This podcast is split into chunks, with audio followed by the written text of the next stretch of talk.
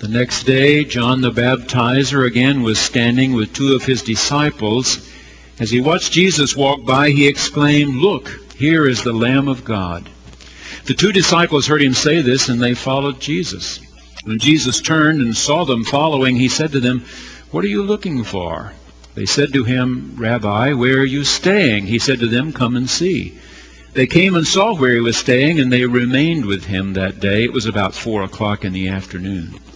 One of the two who heard John speak and followed him was Andrew, Simon Peter's brother. He first found his brother Simon and said to him, We've found the Messiah. He brought Simon to Jesus, who looked at him and said, You are Simon, the son of John. You are to be called Cephas. This is the word of the Lord.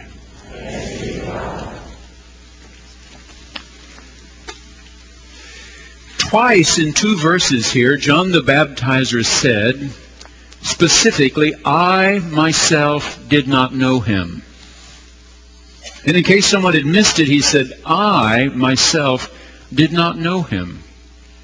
But the one who sent me said, the one on whom the Holy Spirit descends and remains is the one for whom you have come.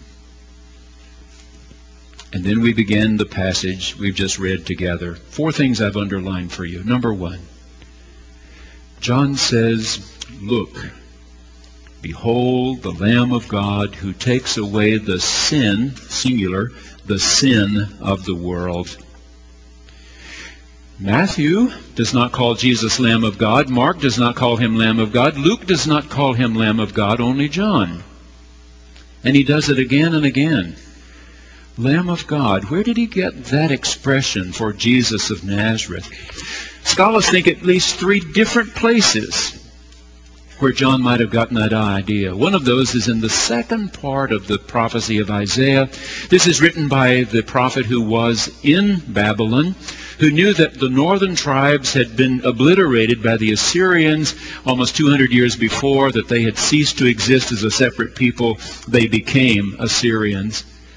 He was begging those who had been force marched all the way to Babylon not to, not to become Babylonians, not to let the Babylonians see them crying, weeping, gnashing, falling apart, bickering with each other, but to be the suffering servant who took whatever was handed out. You remember the old movie Cool Hand Luke? Where Luke is on a chain gang and says to those who make him cut weeds beside the road, you ask me to cut two miles, I'll cut three. You ask me to pave three miles, I'll pave four. There's a scripture there in the second portion of Isaiah that says, like a sheep before its shearers, he opened not his mouth.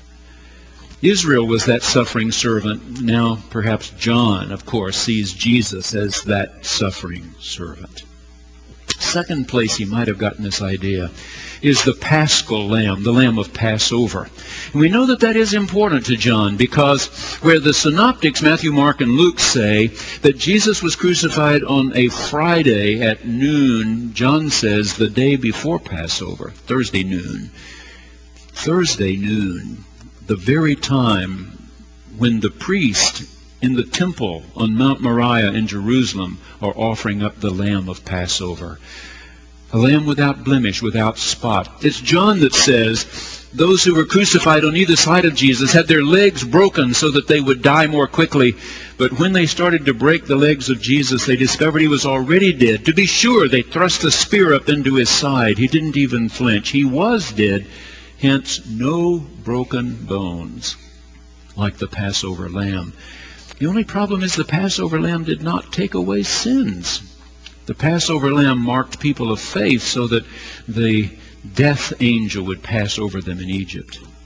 Others see John talking about the apocalyptic lamb, if you would, the, the lamb revealed at the end time. Scholars believe that John uh, after this dispersion out of Jerusalem, ended up in Ephesus. And from Ephesus, a community of faith grew up around John and the stories that he told them about Jesus. And that at least a generation later, someone from that community wrote the Gospel of John. Someone from that community wrote the three letters of John. Someone from that community wrote the Revelation. You remember back in the summer when we were dealing with the Revelation, John, writing from the Isle of Patmos, just a few miles off the coast from Ephesus, said, In my spirit I was taken up to heaven, and I saw the throne of the Almighty One.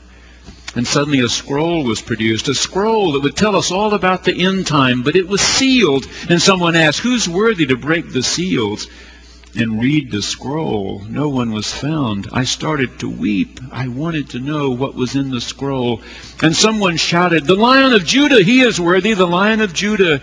And my eyes followed to see the lion, and I saw a lamb. A lamb.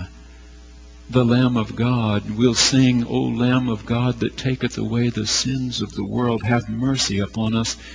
O Lamb of God that taketh away the sins of the world, have mercy upon us. O Lamb of God that taketh away the sins of the world, grant us your peace.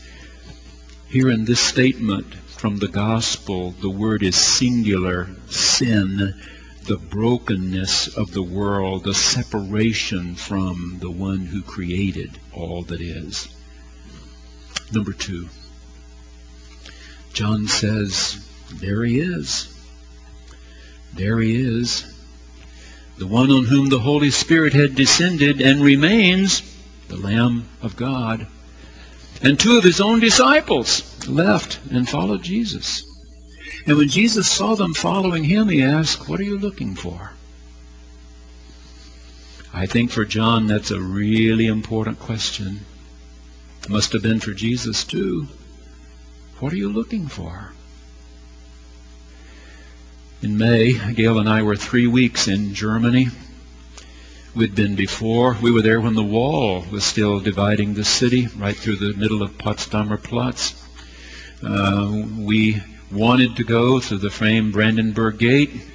The wall went right on one side of the Brandenburg Gate. You could only see communist soldiers. You could see huge dogs marching back and forth along the wall.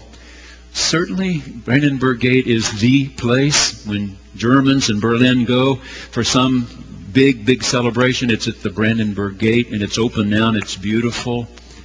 They celebrated the 20th anniversary of the fall of the wall this past summer, and they did it at the Brandenburg Gate. All the activities ended there. But right beside the Brandenburg Gate now, they have devoted a city block to remember the Holocaust. It's a stark reminder. Uh, it looks like a mausoleum. Uh, some graves in granite, three feet high, some four, some five. A block of them, just grave, grave, grave, jammed together, giving the ideas of many, many, many. You may be having a party at the Brandenburg Gate, and right next to it, this remembrance of the Holocaust. There are many in Germany who are still struggling with how that could have happened in their country. How could that horrible 20th century have happened in our country? There's a new movie out that tries to address this same question. It's called The White Ribbon. The playwright goes back to the beginning of the last century, a hundred years ago, to a little village up in northern Germany. It's told through the eyes of a school teacher who's also the choir master. He's telling what he experienced when he got there. Suddenly in this little village, someone's barn was burning, and they were sure someone had set fire to it. One night a doctor got on his horse to gallop off to help someone who was very sick, and someone had strung a wire across the road, and it, it, it brought down both doctor and horse when they hit it the baron of the town who had more money and property than anyone else, someone savagely beats his child. This school teacher, choir master, is trying to make sense of all of this. And as he lives in this little village, he discovers bad things have been going on here. This physician is not faithful. He's promiscuous. The baron is not a nice person. He beats his wife. The preacher is not a nice person. He's aware of sin in the world, and to keep his own kids from sinning, he beats them. And only if they do something exactly right does he give them a white ribbon. A white ribbon of purity. The movie goes on and on. How could this happen in a little village? And the movie ends in 1914 with the onset of World War I. Do you know why the World War came? Because things were rotten in the village. Why was the village rotten? Because life was rotten in each house, every house, every house. What are you looking for? How do you expect the world ever to be any different? How do you expect the world ever to be any better? What are you looking for? They said, We want to go where you are. Where are you staying? Now, this is an interesting word in Greek, staying. It can also mean abide, it can mean remain. You see, John uses the word a few verses earlier when he said, The one who sent me said, The one on whom the Holy Spirit descends and remains, abides, stays with that one. He's the one. Later in the gospel, John will say, Jesus told us it's important that you abide in me and I abide in you, that we remain with each other. Where is God? And if you find God, do you stay close? Do you remain with Him?